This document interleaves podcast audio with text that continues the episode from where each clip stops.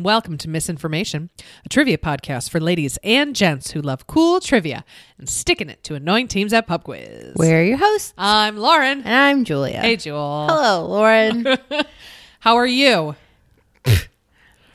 Light Living- and breezy.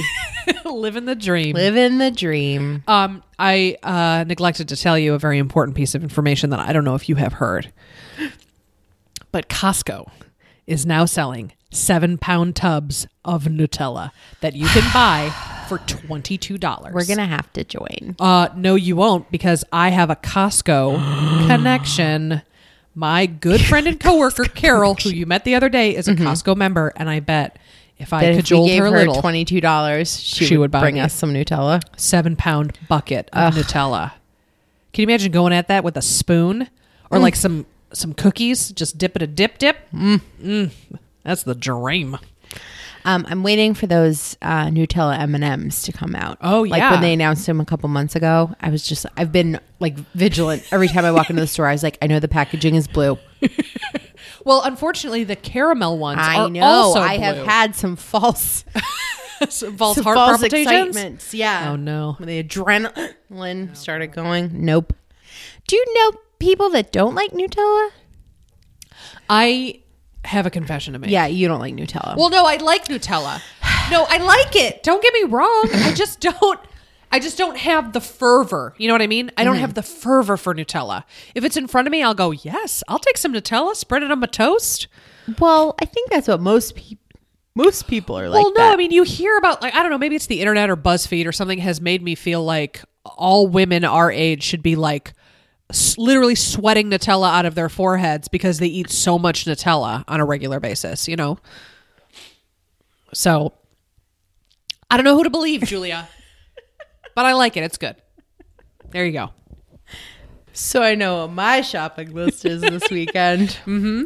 um, and and brilliant suggestion from our engineer. Um, this transitions us into this week's topic. Um, Nutella Roosevelt. You really hit all the consonants in a major way, and I appreciate it and I love it. So please tell me more about Talking about Mrs. Roosevelt Mrs. tonight.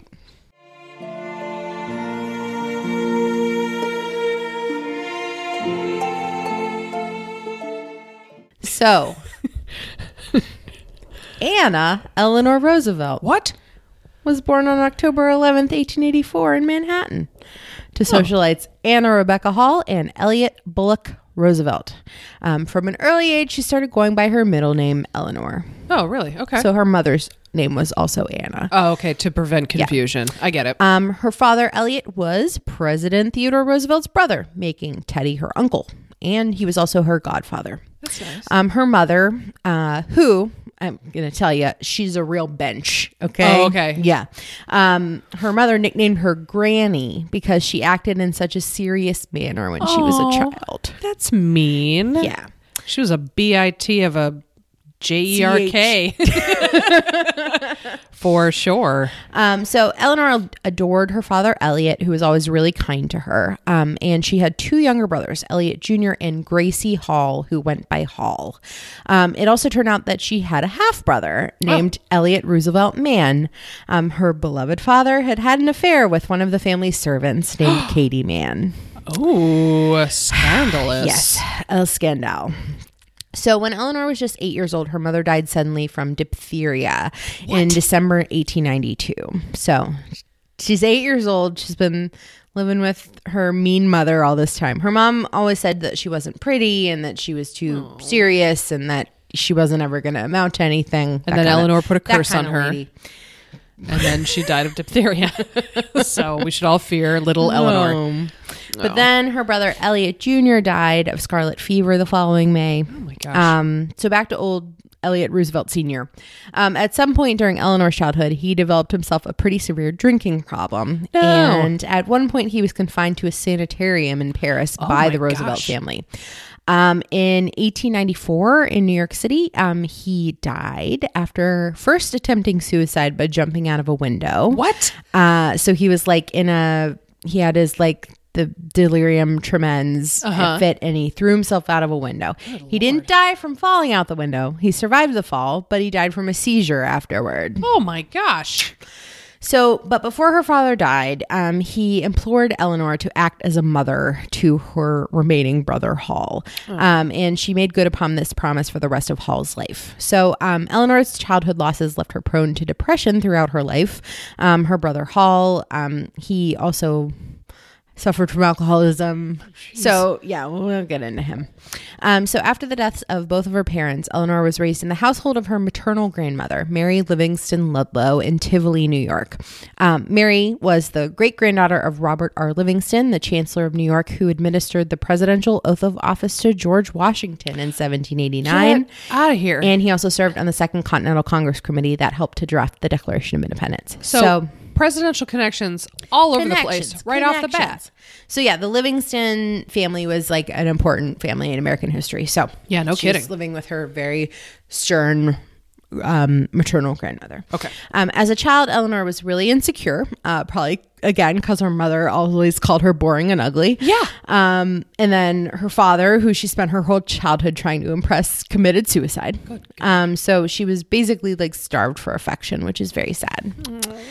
Um, but at age 14 in 1898, she attended Allenswood Academy, which was a private finishing school in Wimbledon outside of London, um, where she said she spent the happiest three years of her life. Um, she learned foreign languages, literature, music, art, dance, Wow. you know, all the all the things. Yeah. Um, and Eleanor was deeply influenced by the school's headmistress. Um, she was called Marie Souvestre. Um, she was a noted educator who encouraged independent thinking in young women. Uh, Marie also privately taught Eleanor history, geography, and philosophy and accompanied her on trips across Europe. Um, Eleanor was also captain of her field hockey team there. Good for her. Yeah. At age 17 in 1902, Eleanor completed her formal education and returned to the U.S. at her grandmother's bidding. And she was presented as a debutante at the Waldorf Astoria Hotel. Um, Eleanor said of her debut, quote, it was simply awful. It was a beautiful party, of course, but I was so unhappy because a girl who comes out is so utterly miserable if she does not know all the young people. And of course, I had been gone so long abroad that I had lost touch with all the girls I used to know in New York. I was miserable through all that. Oh, there's So- nothing worse than being a teen and feeling uncomfortable and ha- being in an uncomfortable dress that you don't feel like you feel pretty in and Yeah. you don't know anybody at the party and you have not developed any wit and charm Yeah. to really get to know people. Poor Um, yeah. And at that point, she was about five foot 11. uh, and she had, Oh, no. yeah. So, so tall. Um, she had dark blonde hair and blue eyes. That same year, she met her father's fifth cousin, making him her fifth cousin once removed, named Franklin Delano Roosevelt. Oh, boy. Um, they met on a train to Tivoli, New York. So the two began a secret correspondence and romance, and they became engaged in November 1903. Um, by the way, genealogists have determined that FDR was distantly related to a total of 11 U.S. presidents. Are you serious? Yes, five by five by blood and six by marriage. Oh my gosh. So, um, if you need to know who they are, that's John Adams, John Quincy Adams, Ulysses Grant, William Henry Harrison, Benjamin Harrison, James Madison, Teddy Roosevelt, William Taft, Zachary Taylor, Martin Van Buren, and George Washington. So here's the thing. A of all, no wonder there are so many conspiracy theorists about like lizard people and like the The Illuminati. yeah, and and second of B, there's a ton of like fa- there are only like seven families who have ever families. ran the There's free five world. names, seven families. Exactly. It's crazy. Wow, who knew? Eleven? Jeez. Yeah. So, um, yet another royal bench of a woman, Franklin's mother, Sarah Ann Delano Roosevelt, opposed the engagement and made him promise that he would keep it on the DL for a year. Um, so, Sarah took her son on a Caribbean cruise in 1904, hoping that separating Eleanor and Franklin would put a damper on the romance. But Franklin remained determined. That's nice. Um, their wedding date was set to accommodate President Theodore Roosevelt, who was scheduled to be in New York City for the St. Patrick's Day parade, since he agreed to give the bride away. And the couple were married on March 17, 1905, in a cousin's parlor in New York City. And Teddy's attendance at the ceremony was front page news. Uh, when asked for his thoughts on the Roosevelt Roosevelt union, the president said, "quote It is a good thing to keep the name in the family." That's pretty good. uh, the couple then spent a preliminary honeymoon of one week at Hyde Park, New York, and then they got themselves set up in an apartment in New York City. Um, and then that summer, they went on their formal honeymoon, which was a three month tour of Europe. oh, if only I could have a three month tour of Europe for my honeymoon. Lord, that's so many months. Need the sweet, sweet Roosevelt yeah, dollars. you get that Roosevelt money. So, after returning to the U.S., the Roosevelts settled in a New York City townhouse that was given to them as a Christmas present by Franklin's Oh, mother, Sarah. Gosh. Um, and they also had a second family residence called Springwood, which was the estate that overlooked the Hudson River in Hyde Park. Um, but right from the outset, Eleanor had a contentious relationship with her controlling mother in law. So the city townhouse that Sarah gave them was actually connected to her own residence by What? sliding doors. Not even like a like a door with a handle. No, so she just. no. So Sarah ran both households in the decade after their marriage. She basically like would just pop in whenever. Oh my gosh. Um, so um, early on, Eleanor had a breakdown in which she explained to Franklin that I did not like to live in a house which was not in any way mine, one that I had done nothing about, and which did not represent the way I wanted to live. But nothing changed. Wow. Um, Sarah also sought to control the raising of her grandchildren, and Eleanor reflected later that Franklin's children were more my mother in law's children than they were mine. wow. And um, their oldest son, James, remembered Sarah telling her grandchildren, Your mother only bore you. I am more your mother than your mother is. wow. What? That poor woman. Yeah. Also, Frankie, get it together. Yeah. No, he. Stand up he to your mother. Oh, yeah.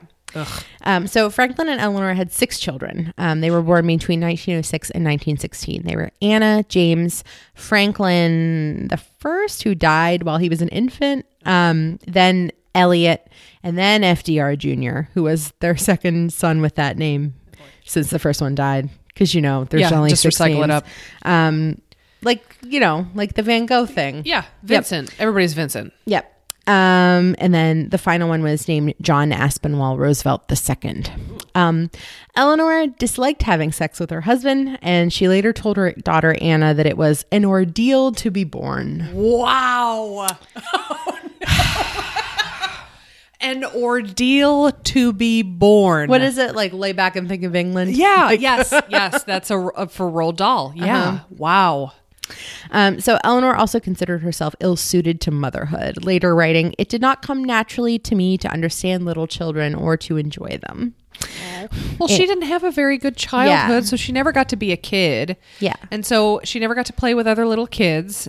And, she so- never got like parental love. Yes. like very meaningful parental love. So she didn't know what that was supposed to be like. So there was no way she was going to be able to give that to her offspring, especially when her mother-in-law was like sharp elbowing her out of the way, Battle axe. practically like nursing the children at her own wrinkled breasts. Good God.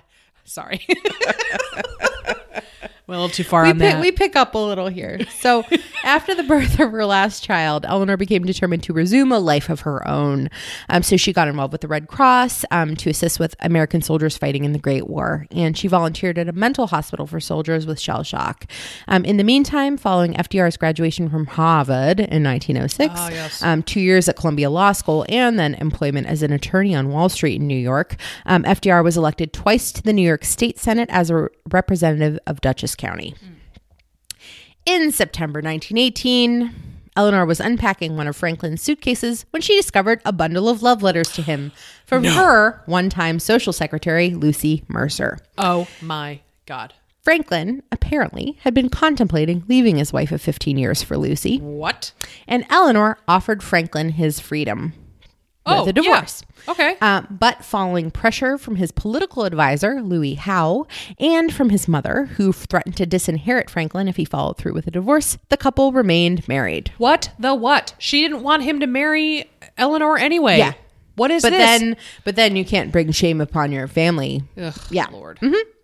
So FDR promised never to see Lucy Mercer again, but this was effectively the turning point in their marriage. So their union from 1918 on was more of a political partnership.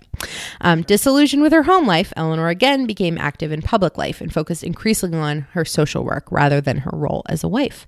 In the 1920 presidential election, when Franklin was nominated as the running mate of Democratic presidential candidate James M. Cox, Eleanor joined Franklin in touring the country, making her first campaign appearances. Um, the Cox Roosevelt ticket was ultimately defeated by Republican Warren G. Harding, with Calvin Coolidge's VP, um, who had won with 404 electoral votes to 127. So um, Franklin's first time on a on a ticket didn't go so hot. Go great. In August 1921, the Roosevelt family was vacationing at Campobello Island, New Brunswick, Canada, when Franklin was diagnosed with a paralytic illness, at the time believed to be polio. Um, by the way, he saw four doctors as his illness got worse that summer. Oh, wow. Uh, the first said he had a heavy cold. The second thought he had a blood clot on his spine. Oh, and the bad. last two diagnosed infantile paralysis, aka poliomyelitis, aka polio. Uh, but with 21st century eyes, his symptoms are actually seem to be more consistent with Guillain-Barré syndrome. Oh, right. A rapid onset muscle weakness caused by the immune system damaging the peripheral nervous system, which FDR's doctors failed to consider as a diagnostic possibility. Huh. Um, during the illness, through her nursing care, Eleanor probably saved Franklin from death. Um, he faced many life threatening medical problems, including the possibility of respiratory failure, urinary tract infections, injury to the urethra and bladder, ulcers, clots in the leg veins, and malnutrition. His legs remained permanently paralyzed. Um, when the extent of his disability became clear, Eleanor fought a protracted battle with her mother in law over his future, persuading him to stay in politics despite Sarah's urgings that he retire to become a country gentleman. Um, this proved yet another turning point in Eleanor and Sarah's long running struggle. Yeah. and as Eleanor's public role grew, she increasingly broke away from Sarah's control. Good. Um, tensions between Sarah and Eleanor over her new political friends rose to the point that the family constructed a cottage two miles away from the Springwood estate in which Eleanor and her guests lived when Franklin and the children were away from Hyde Park. So Eleanor herself named the place Valkill, um, loosely translated as waterfall stream from the Dutch language, common to the original European settlers of the area. Huh.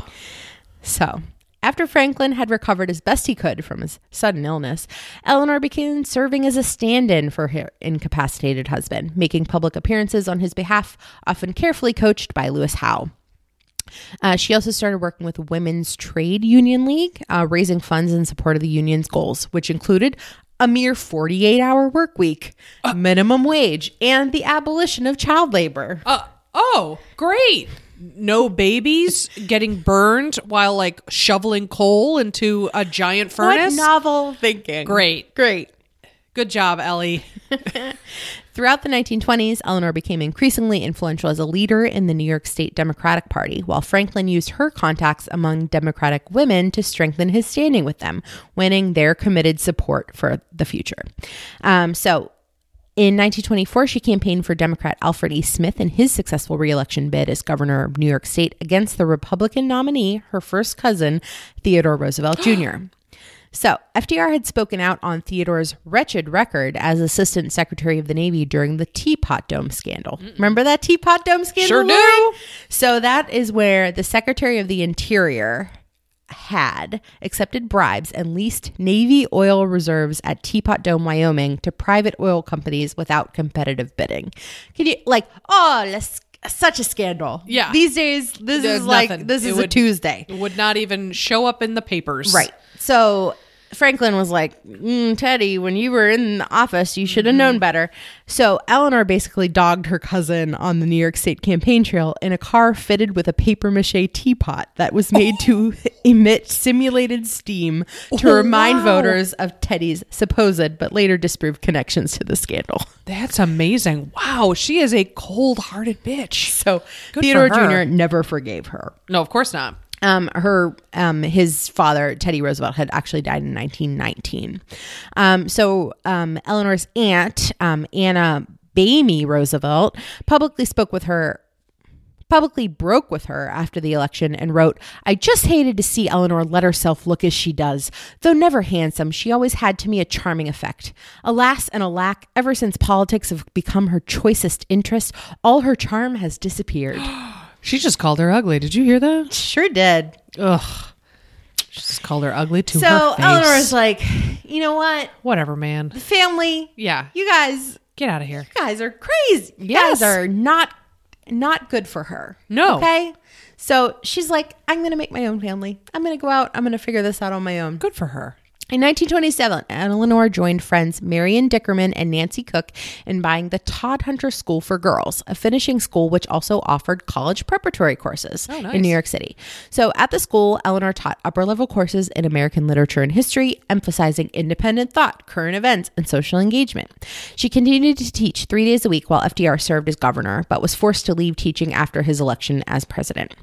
Also in 1927, she established Valkill Industries with Cook, Dickerman, and their friend Caroline O'Day, three friends that she met with her activities through the Women's Division of the New York State Democratic Party. So Valkill Industries was located on the banks of a stream that flowed through the Roosevelt family estate in Hyde Park.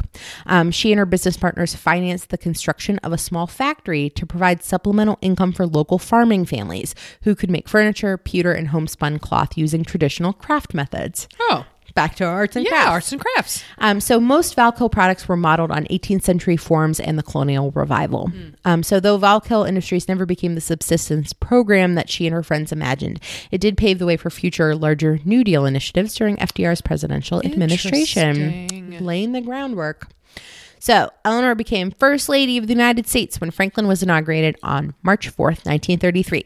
Having known all of the 20th century's previous First Ladies, she was seriously depressed at, ha- at the thought of having to assume this role, which had traditionally been restricted to domesticity and hostessing. Yeah, and that was not her bag. Did not like it. No. No.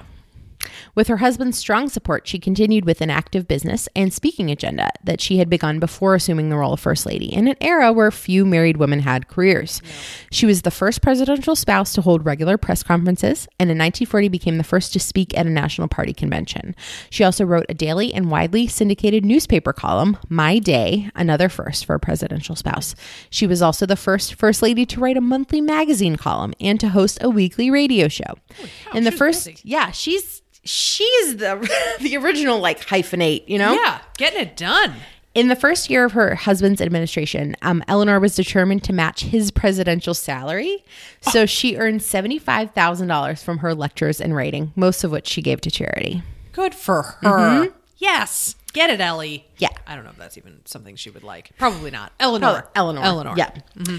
In early 1933, the Bonus Army, which was a protest group of World War I veterans, um, marched on Washington for the second time in two years, calling for their veteran bonus certificates to be awarded early. So um, you might remember this from from U.S. history. So many of the war veterans had been out of work since the beginning of the Great Depression, and the World War Adjusted Compensation Act of 1924 had awarded these World War I veterans bonuses in the forms of certificates that they wouldn't be able to redeem until 1945. Holy So it's like you guys did great. You fought for our country. You helped win World War One. Uh, we'll get you some bonuses, but like in 20 years, Here's an IOU. yeah, basically. So this would have given them like, you know, an extra dollar a day for every day in like domestic service or like an extra dollar 25 a day if they if they served overseas. So that's like that's a That's good a- amount of money, Yeah. especially if you maybe were from a poorer family or you were an immigrant and when you Yeah. came over f- and then you served in the war. So basically this is the this is the bonus army. They came and they they marched on Washington, they camped out in 1933.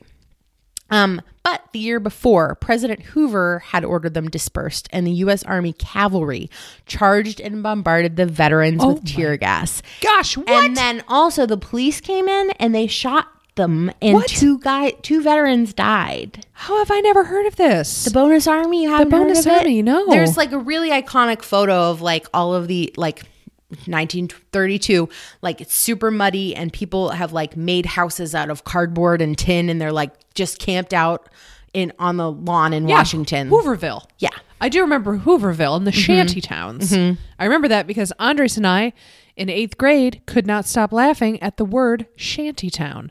So maybe I was laughing too hard to remember what to they remember were there for. what we were actually talking about. here. Exactly.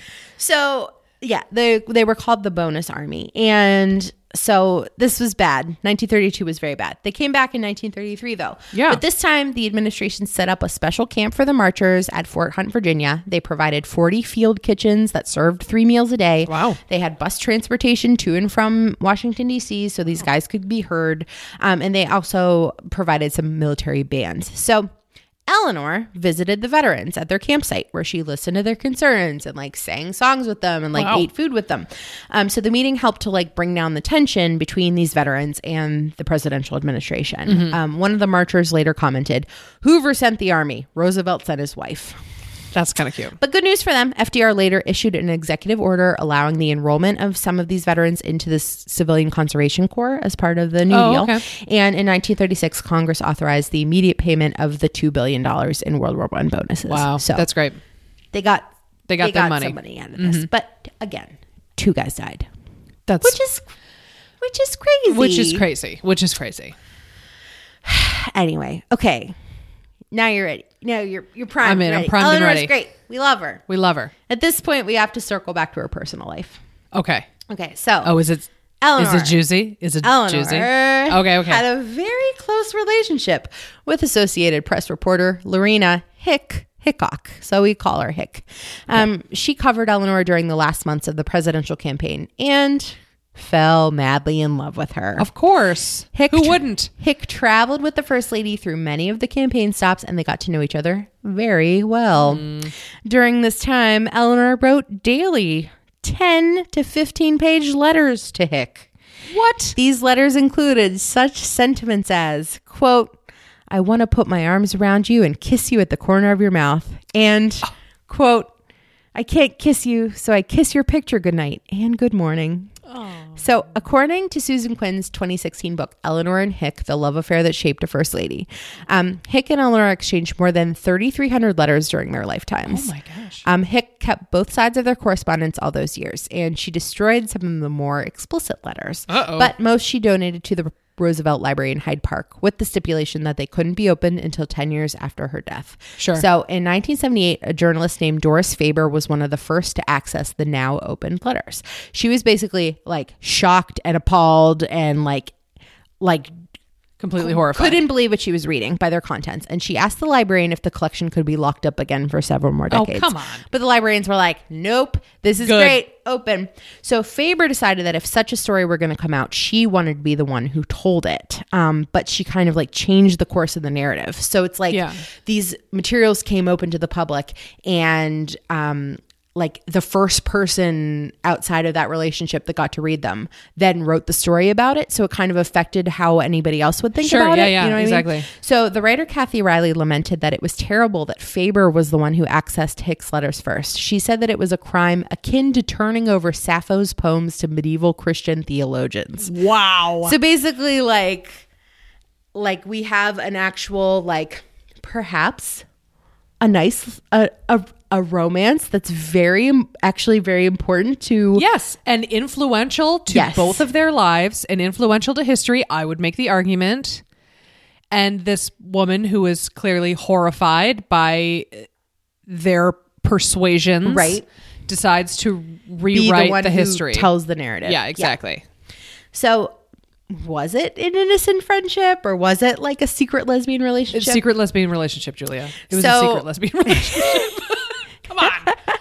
FBI Director J. Edgar Hoover really didn't like Eleanor's liberalism, um, her stance again uh, regarding civil rights, Says the guy in the dress. and both of the Roosevelt's criticisms of Hoover's surveillance tactics. And so Hoover maintained a large file on Eleanor, including potentially scandalous evidence of this relationship, with which Hoover intended to blackmail Eleanor. Are you serious? So, compromised as a reporter, Hick resigned her position at the AP to be closer to Eleanor, Oh, who okay. secured her a job as an investigator for a New Deal program.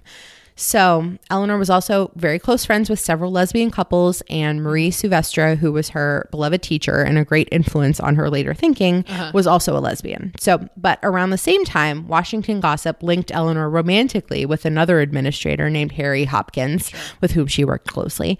And Eleanor also had a very close relationship with a New York State police sergeant named Earl Miller, who was assigned by the president to be her bodyguard. Um, I am like, okay.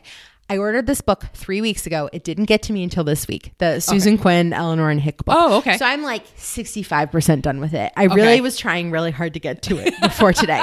Okay. But it is very interesting. Sure. Um, it tells a lot about the life of Hick, especially because her because her letters are the ones that Yeah. you know are still around her thoughts. Um, so basically she first met eleanor when she was a female reporter traveling on you know following fdr's presidential campaign. Um, eleanor you know usually didn't make friends easily and so it turns out that like her one secretary and hick had a lot in common and so like her secretary vouched for hick and then let hick I have a couple of exclusive and things like that and then later in life as she was no longer an ap reporter and she was like working on new deal stuff she and eleanor would travel together so you would Mm-hmm. often see her listed in reports as like um, the first lady's companion Sure. Mm-hmm. um, a former reporter so we kind of have this picture of what Eleanor Roosevelt looked like. She's very tall. She's very kind of regal. Maybe Mm-hmm. she's not, you know, the most conventionally beautiful woman in the world. Nothing had- wrong with that. She had that Roosevelt upper jaw, Yeah, you know? it's unfortunate. Um, and Hick was kind of like a short, um, plus size woman Okay. that people were like, What's what's this ugly dumpy lady doing with the with the Oh my God. president's wife? So Yeah, you know yeah. they would be like, oh yeah, Eleanor ate um, Mrs. Mrs. Roosevelt had egg had two eggs and a piece of toast for breakfast, and um, her companion uh, Lorena looked like she ate uh, fourteen stacks of pancakes. like it's like nasty, It's just nasty rude. stuff like that. Okay, but the reporters that covered Eleanor were very kind to her along the way, and Yeah. I'm a, I'm going to talk more about that in a minute. But Okay. um, but the Eleanor and Hick book, it's it's very good. It gives a really interesting insight into things that obviously we haven't been told before. Exactly. Um, Susan Quinn did a lot of great research. She like went to the you know went to the presidential libraries and was you know reading all this correspondence files and and all this stuff, and she inter- was able to interview other people. So it's um it's a very interesting read Okay. for sure. So, but you know what? I'm just saying people can decide for themselves what they think. Oh man, what do you think? I think they had a very intimate relationship. Yeah, I think they had a very intimate relationship. Yeah. And I think that, and what I, from what I know of Eleanor Roosevelt mm-hmm. and her tough childhood mm-hmm. and her not super happy marriage, it seems as though Hick was the person that she had been waiting for. Yeah. That that was the person that she felt most like herself and that she could really tell everything to and travel with and have fun with and feel like she could be light again as opposed to just being granny like she has been her whole life. So I think that's sweet. Yeah, they were going around the country making a difference. Hmm. Um, another fun tidbit Eleanor was also good friends with famed aviator Amelia Earhart. Uh, yeah. So uh, once at a state dinner, um, Amelia offered to take the first lady up for a ride in her airplane. So basically, they ditched the state dinner. Oh my gosh, that's so off cool. and took a joyride in the sky, like sparkly dinner dresses and all, from DC to Baltimore. Um, and that night, Eleanor made the decision to take flying lessons with the promise that Amelia Earhart would be her instructor. that's the coolest thing. The problem was. Uh oh. Amelia Earhart disappeared soon after the encounter in 1937. Um, FDR and Eleanor were both personally shocked by the sudden disappearance of their new friend, and they put up their own money toward the search efforts. Um, Oh, wow. I didn't know that. But Eleanor never did get her flying lessons. Oh, that's too bad. But she she has a lot going on. Oh, yeah. She's a very busy lady. She's an unprecedentedly outspoken first lady. Um, she made far more use in the media than her predecessors. She held 348 press conferences over the span of her husband's 12 year presidency. And inspired by her closeness with Hick, Eleanor placed a ban on male reporters attending her press conferences. Yeah, hell so yeah. So effectively forcing newspapers to keep female reporters on staff in order to cover them That's very smart. um, because the prestigious journalistic Gridiron Club in Washington, D.C. banned women from its annual Gridiron Dinner, Eleanor instead hosted a competing event for female reporters at the White House, which she called Gridiron Widows. In the early days of her all female press conferences, she also said that she would not address politics, leg- legislation, or executive decision, since the role of the First Lady was expected to be non political at the time. Um, she also agreed at first that she would avoid discussing her views on pending congressional measures.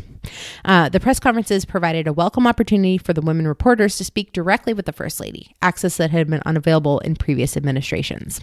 Um, also, they tended to not report gossip so much about Eleanor's relationship with Hick or FDR's various affairs Huh. because they were granted access to so much else and they didn't want to lose that privilege. No, of course not. Yeah, it's a tit for So tat. they would just, you know, they might see Hick and Eleanor go off in a room and whatever and not Yeah. make any mention of it because they they were getting they were so getting much else. so much else out Yeah. of this. Mm-hmm. Understandable. Um, during FDR's administration, Eleanor became an important connection to the African American population Oh, in this era of segregation. Um, despite the president's desire to appease Southern sentiment, Eleanor was vocal in her support of the civil rights movement. Um, so she had previously worked on the establishment of a planned community in Arthurdale, West Virginia, that was for homeless miners who could make a living from subsistence farming, handicrafts, and local manufacturing.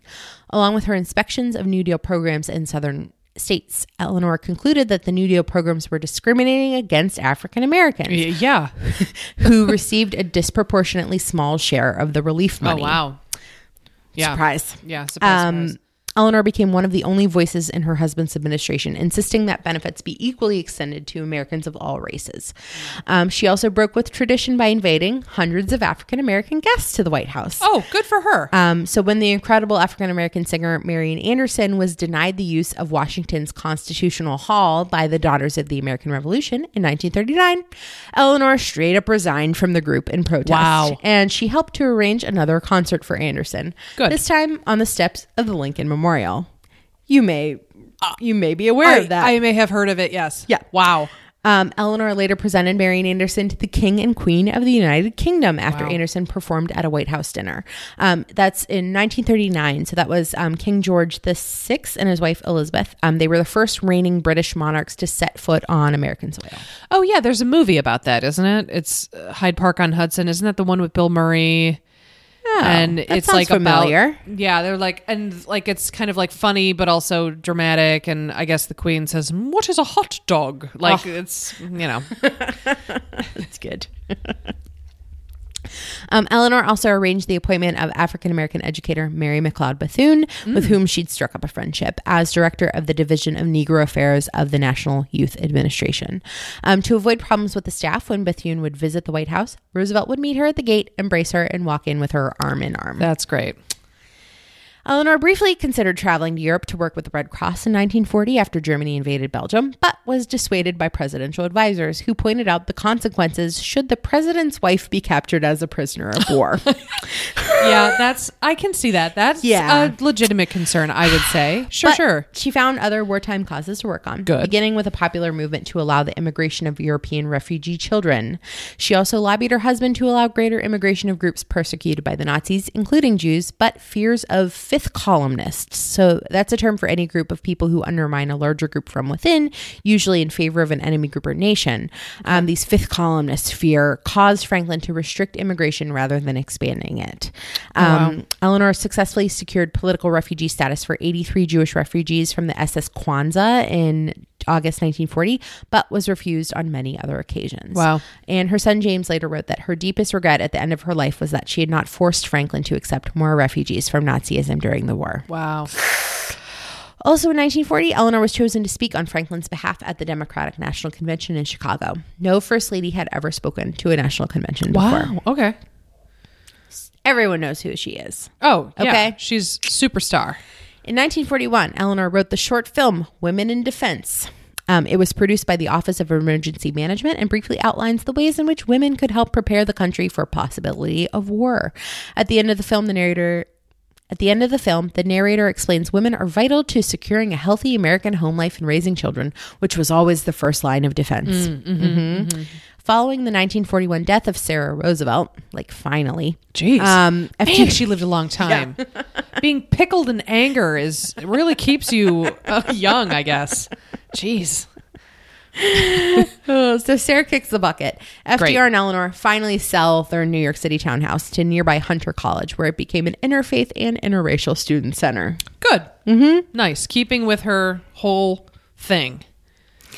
Following the Japanese attack on Pearl Harbor on December 7th, 1941, Eleanor spoke out against Japanese American prejudice, warning against the great hysteria against minority groups. She also privately opposed her husband's Executive Order 9066, which required Japanese Americans in many areas of the U.S. to enter internment camps. She was widely criticized for her defense of Japanese American citizens, including in a call by the Los Angeles Times that she be forced to retire from public life over her stand on the issue. Wow. She was now not to use a phrase, hella progressive. Mm-hmm. Yes. Which is astounding. Yeah. I mean, not astounding for her because of her personality and like what we know about her Mm-hmm. and everything. But for that time period, especially with the Japanese internment camps, Right. that was definitely like everyone circled their wagons and was like, no, we're defo Right. doing this. So with the with the New Deal programs that were implemented um, to help get America out of the Great Depression, um, so she traveled a lot of the country, like learning about these programs and Sure. Mm-hmm. visiting the people, and kind of like because her husband Franklin Delano Roosevelt, Sure. in a wheelchair, Yep. couldn't go visit these people that lived in a mining town in West Virginia that you had to get to off of a dirt path. There's no ADA compliance during that time. No. And if um, we all remember, the press was actually very nice at this time, and they they agreed not to show pictures of Franklin in his wheelchair Mm-hmm. Yeah. because they didn't want to like have that affect his image to the American people. So that was actually very nice of the press too. Is like they they kind of all agreed. Like if he was s- seated at a desk, maybe that was fine. Mm-hmm. Um, he had special um, crutches built so that he could stand on like and stand at a podium or like the podiums were strengthened so that like he Mm-hmm. could could, lean on put. Mm-hmm. all of his weight onto that. Um, but people didn't see pictures of him in a wheelchair Interesting. till the very very end. Yeah. So Eleanor, again, she's traveling all around the country, learning a lot about these things.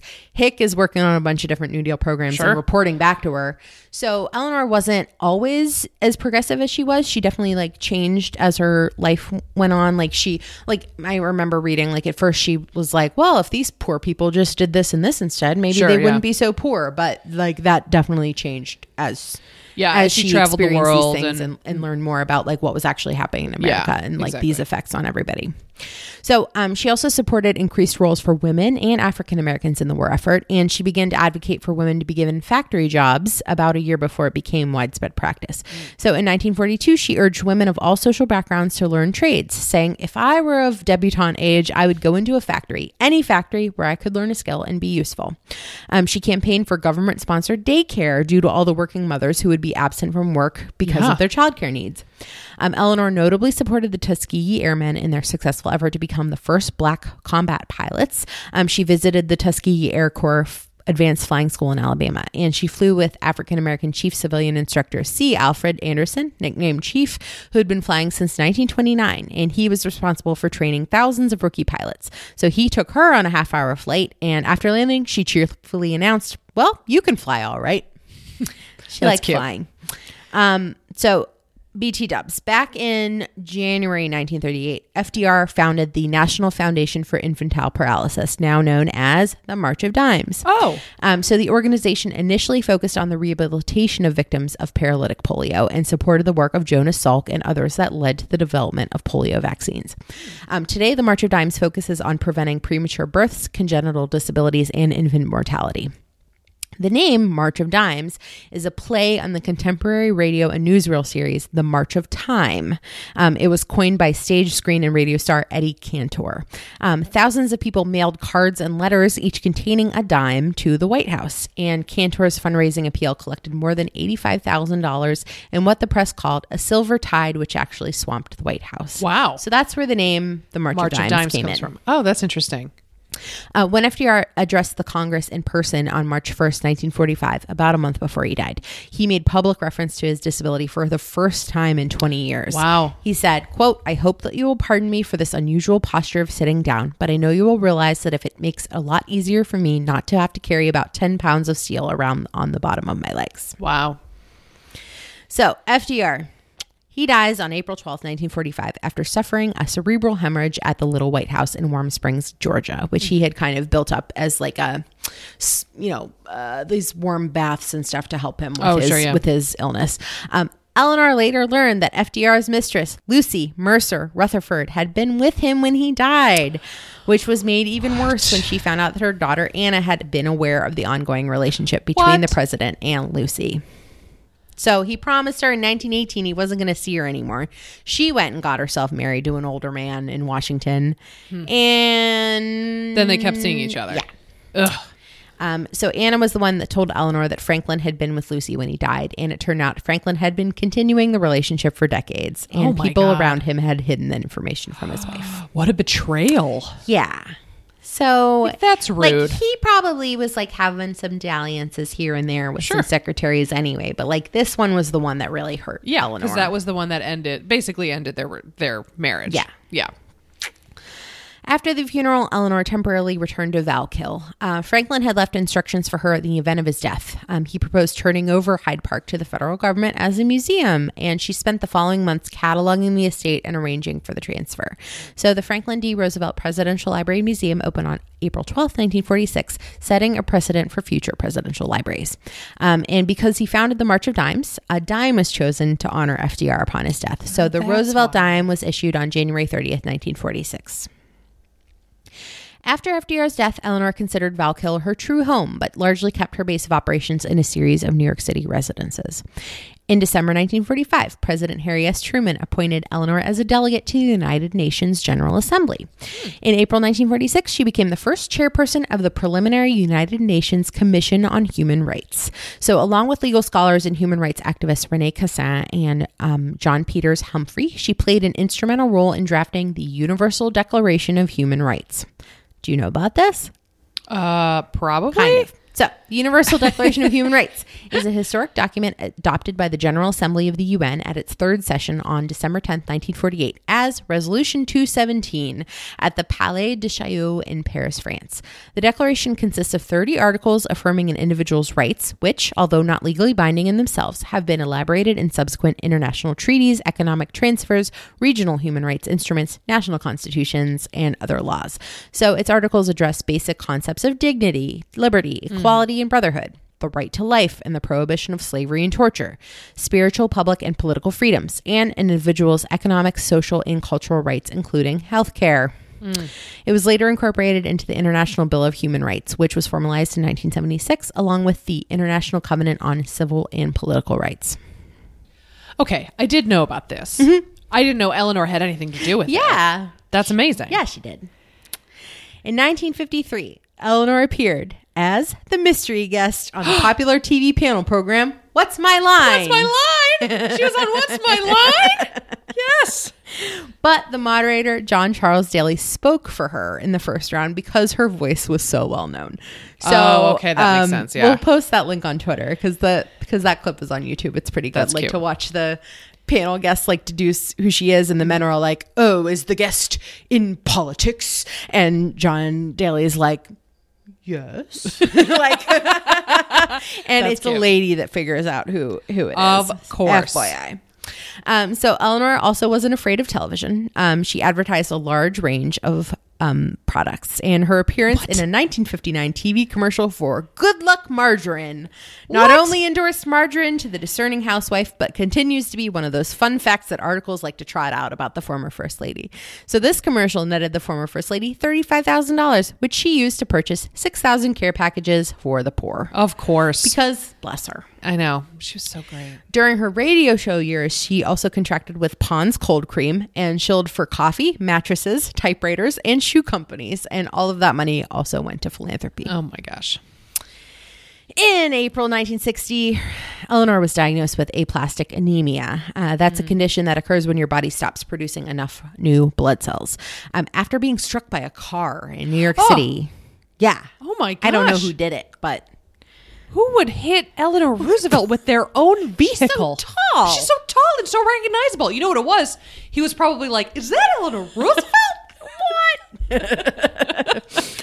However, in 1962, she was given steroids, which activated a dormant case of tuberculosis in her oh, bone Oh, no, marrow. not tuberculosis. and she just say it with say it with me. Tuberculosis. And she died of resulting cardiac failure at her Manhattan home on the Upper East Side on November 7th, 1962, at age 78. Oh wow. Okay. President John F. Kennedy ordered all U.S. flags lowered to half staff throughout the world on November 8th in tribute to Roosevelt.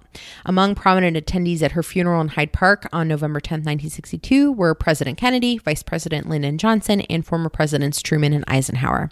Um, Eleanor was interred next to her husband in the Rose Garden at Springwood, the Roosevelt family home. At the services, politician Adlai Stevenson said, What other single human being has touched and transformed the existence of so many? Adding, she would rather light a candle than curse the darkness, and her glow has warmed the world. Oh, she was so good. Yeah. That's sweet. So at sh- least she probably got to have some happiness in her life. Absolutely.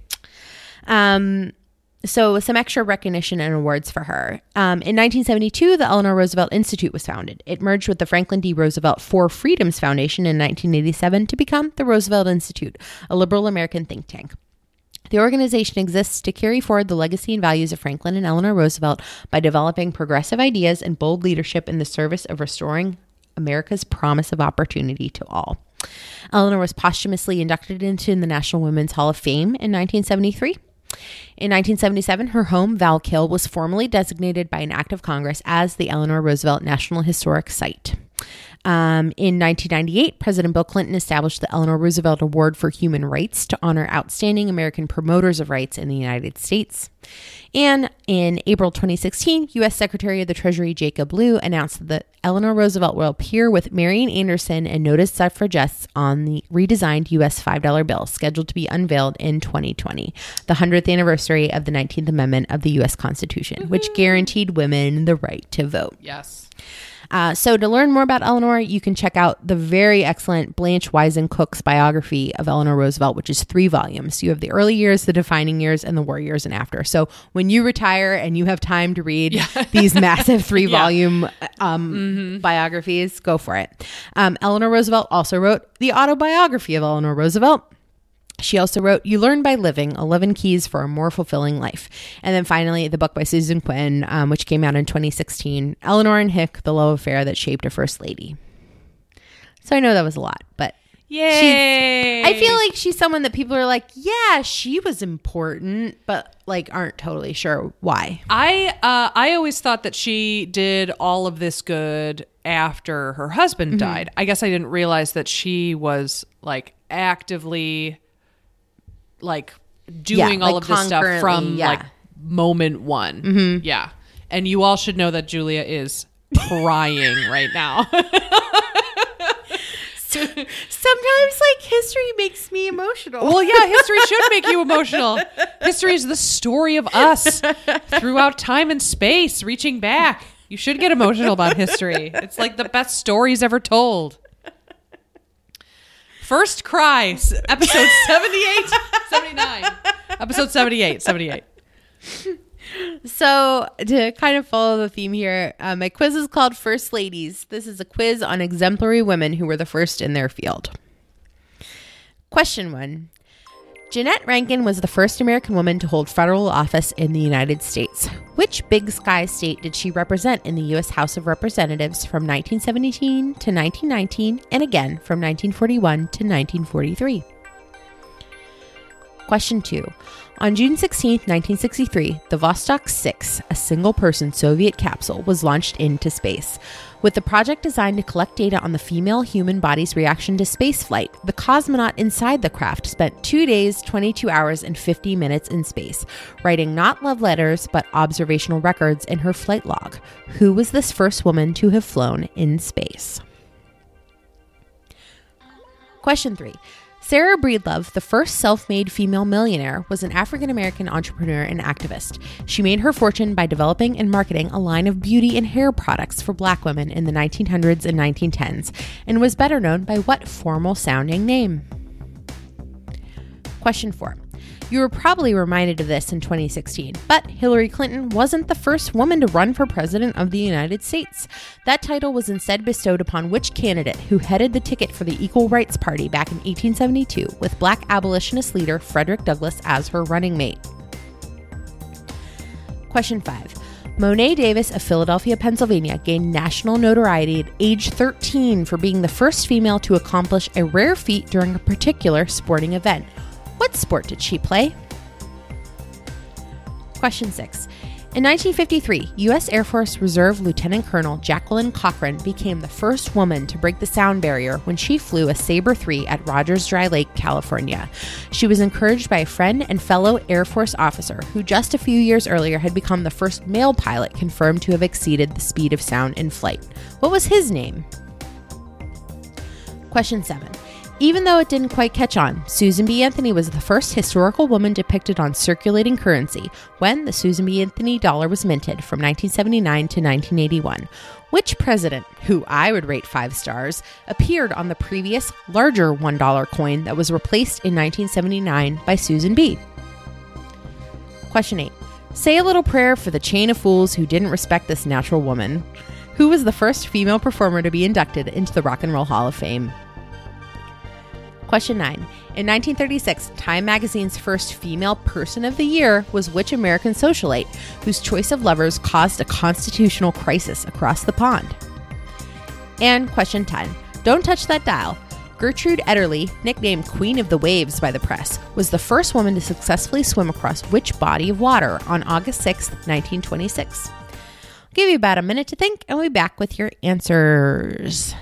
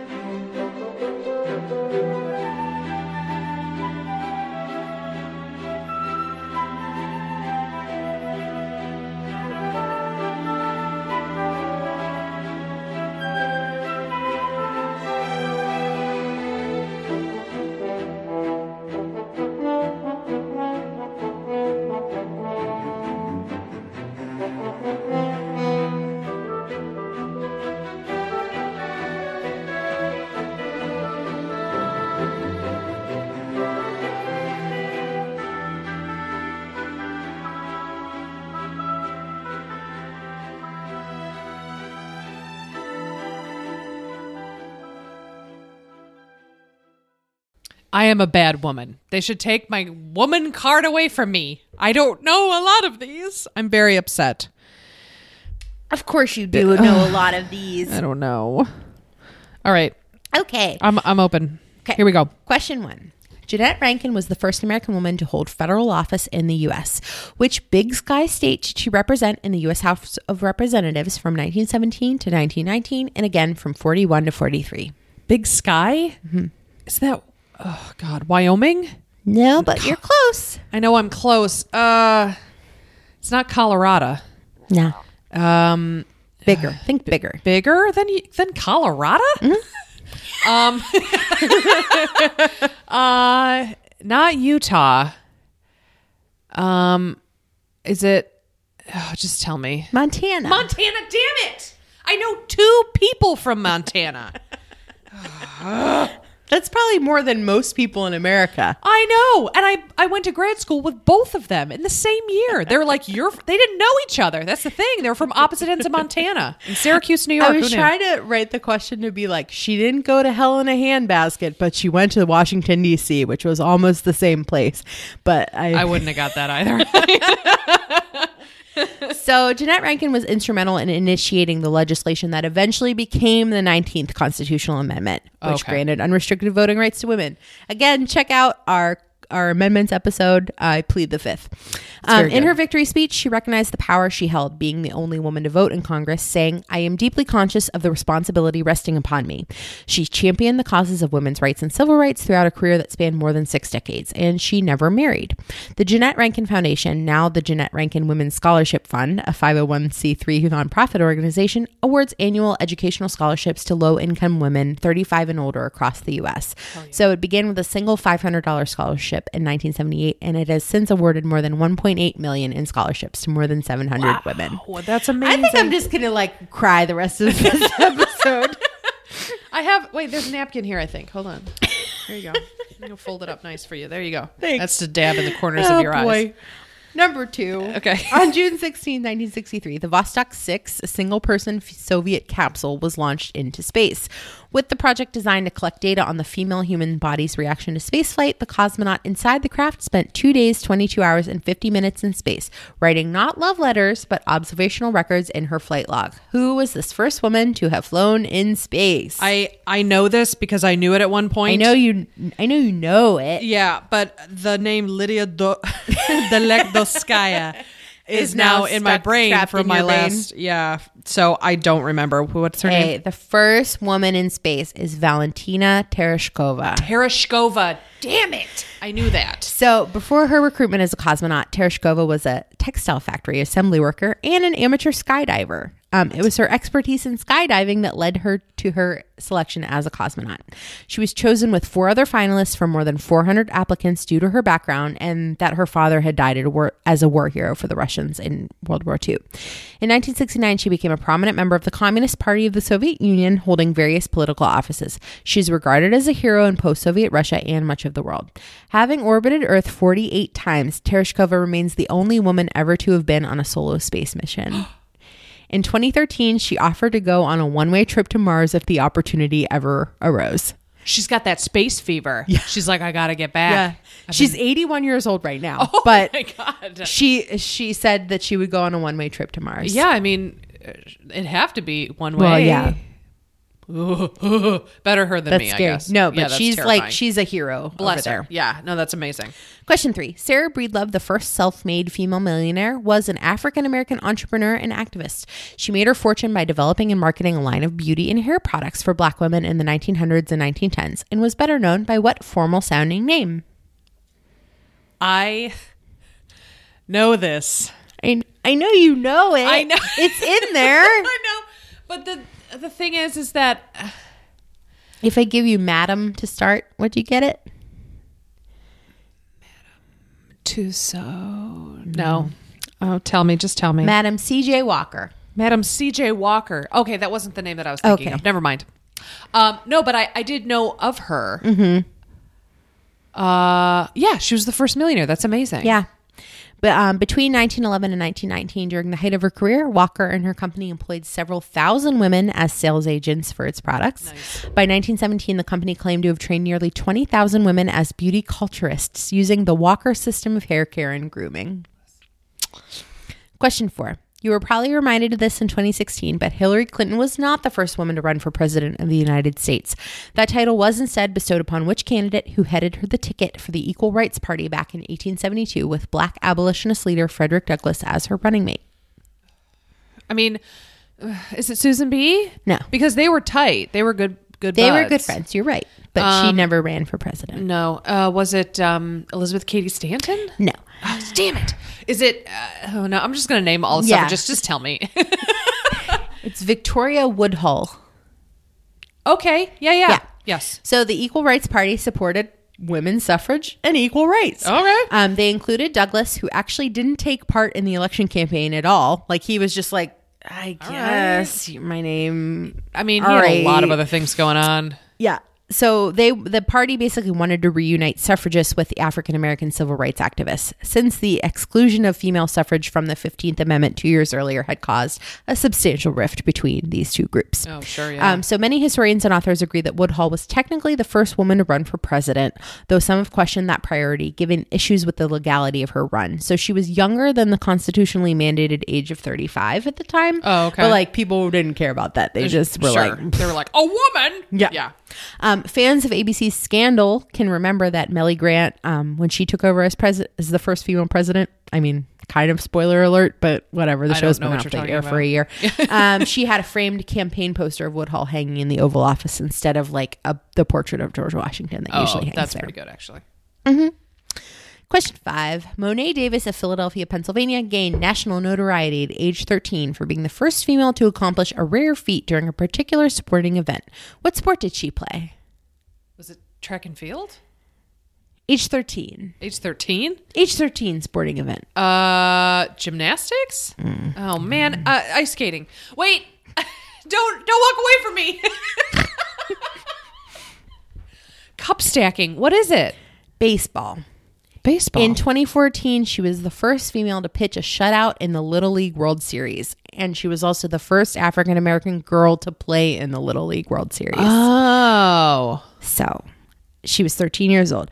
Um, so Mo'ne Davis was um, the first Little League baseball player to appear on the cover of Sports Illustrated as a Little League player. oh my gosh. And in September 2014, she donated her jersey to the Baseball Hall of Fame. And Mamie Johnson, who was one of the three women to play in the Negro League Baseball League, was present at the event. oh my god. Yeah. That's so sweet. Yeah, so she was a big name. If um, so, it was like 2014. If people remember when this happened, um, it was it was a big deal. It was really cool. So she's you know awesome at baseball, and people think she's she's going places. She's going places. Good for her. Question six. In 1953, U.S. Air Force Reserve Lieutenant Colonel Jacqueline Cochran became the first woman to break the sound barrier when she flew a Sabre 3 at Rogers Dry Lake, California. She was encouraged by a friend and fellow Air Force officer who, just a few years earlier, had become the first male pilot confirmed to have exceeded the speed of sound in flight. What was his name? It's not Howard Hughes, is it? It's not Howard Hughes. No, damn. Um, is it um, uh, Buzz Aldrin? No. Is it uh, Neil Armstrong? Just tell me. Chuck Yeager. Chuck Yeager. Chuck Yeager. I'm so bad at this. It's. A, I'm going like deep history right now. I so guess. don't feel bad at all. But like we've done adjacent topics to this, and I'm not remembering any of it. As the first human to officially break the sound barrier on October 14, 1947, Chuck Yeager flew the experimental Bell X-1 at Mach 1 at an altitude of 45,000 feet. He then went on to break several other speed and altitude records. But back to Jacqueline Cochran. Besides being the first supersonic woman, which, oh you know, I want that title great. so bad. She was also the first woman to land and take off from an aircraft carrier, the first woman to pilot a bomber across the North Atlantic and later to fly a jet aircraft on a transatlantic flight, the first pilot to make a blind landing, What? the first woman to fly a fixed wing jet aircraft across the Atlantic, and the first pilot to fly above 20,000 feet with an oxygen mask. Oh she still holds more distance and speed records than any pilot, living or dead, male or female. Wow. Jacqueline Cochran. So if you're getting like a question about a pilot and you can tell the question's asking about a woman, it's pro and It's it's, not probably Amelia Earhart. Yeah. It's Yeah. Jacqueline Cochran. Yeah. Wow. Holy cow. Yeah, not enough people know about her. Question seven. Even though it didn't quite catch on, Susan B. Anthony was the first historical woman depicted on circulating currency when the Susan B. Anthony dollar was minted from 1979 to 1981. Which president, who I would rate five stars, appeared on the previous larger $1 coin that was replaced in 1979 by Susan B? This is Eisenhower. It is I did know this. Eisenhower. I did know that. the Susan B. Anthony dollar was intended as a replacement for the larger and more cumbersome Eisenhower dollar. is big. It's very big. Uh, the new smaller $1 coin went through testing of several shapes and compositions, but all were opposed by Big Vending Machine. No. Yeah. No. They not were a- Big Chip. A powerful lobby affecting coin legislation. Uh, one half billion coins were struck in anticipation of considerable public demand, but the Anthony dollar was poorly received, in part because of the confusion caused by its similarity in size and metallic composition to the quarter. Oh my God. Everybody, you have two eyes. Use them. Does this one have a woman on it? Uh, it's worth more money. That's a dollar. Yep. Um, the reverse of both the Eisenhower and Anthony dollars depicted the insignia of Apollo 11, which was established during Eisenhower's administration, even though our famous suffragette didn't have any link to it. So that was another like controversy that it had. Yeah, I guess that's So it's like on one side you got the you got, Susie B. and Never then the been to other side space. is is this a the Apollo Is 11 this Apollo insignia? 11? What? Yeah. That doesn't make any sense. Question eight. I saw you laugh when I said this one. Say a little prayer for the chain of fools who didn't respect this natural woman.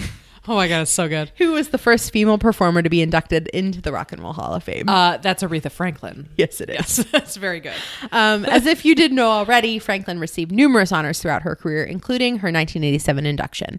She also won the National Medal of Arts and the Presidential Medal of Freedom.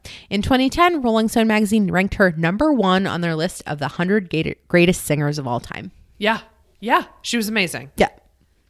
Question nine. In 1936, Time magazine's first female person of the year was which American socialite whose choice of lovers caused a constitutional crisis across the pond? That's Wallis Simpson. It is Wallis Simpson.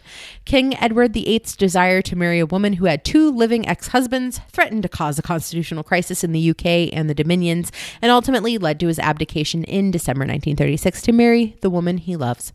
After abdicating, the former king was named Duke of Windsor by his brother and successor, King George VI. Wallis married Edward six months later, after which she was known as the Duchess of Windsor, though she wasn't allowed to share her husband's title of Royal Highness. No. Um, so King George VI, who took over, is the father of Queen Elizabeth II. Yes. So that's how she got to be queen. See the King's speech, which explains a little A bit lot of of that. yeah. There you go. And finally, question 10. Don't touch that dial. Gertrude Ederle, nicknamed Queen of the Waves by the press, was the first woman to successfully swim across which body of water on August 6, 1926? Is that uh, the English Channel? It is the Yes. English Channel. Uh, that is the body of water that separates southern England from northern France and links the southern part of the North Sea to the Atlantic Ocean. It's about um, 350 miles long or about 560 kilometers, and it varies in width from about 150 miles, that's 240 kilometers, um, at its widest, um, to about 20 miles or 33 kilometers in the Strait of Dover. It took her 14 hours and 34 minutes to swim from France to England. Oh my gosh. I have never done anything for 14 hours. No, absolutely not. I've never driven. I've never slept. I've never um, kept my eyes open for 14 hours. So, the first person to greet her when she got on shore was a British immigration officer who requested a passport from the quote, bleary eyed, waterlogged teenager. she was actually 20, not a teenager, when she, successfully swam the channel. Uh, when Ederle returned home, she was greeted with a ticker tape parade in Manhattan. Yeah, hell yeah. More than 2 million people lined the street of the parade route to cheer her. Only five men had been able to swim the English Channel before Ederle, and their best time had been 16 hours, 33 minutes. Wow, so, yeah, she was faster than any of the people that did it before her and the first woman to do it. And she was younger than them. Yeah. I'm assuming. Yeah. Yeah. Holy cow. Good for her. Yeah. So many strong, powerful women. Strong, strong female Sisters. presence in this episode. Yeah. Hell yeah. All about Mrs. And men. Sorry. That was took it too far. Sorry, guys. Sorry, everyone. Got excited there. Um, awesome. Thank you, Julia. That was wonderful. Yeah. That was a thanks. lovely story about Eleanor and a lovely quiz about women that I did very poorly on, that I got 40% on. So I need to do some reading when I get home.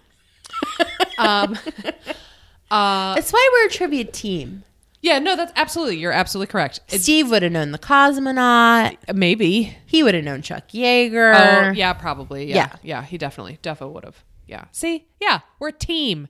There's no I in team. We're all together on All this. together. Um, so thanks, guys. And uh, if you want to get a hold of us and if you want to talk to us a little bit more about Eleanor Roosevelt or if you have any listener submitted trivia, we haven't had any listener submitted trivia in a while.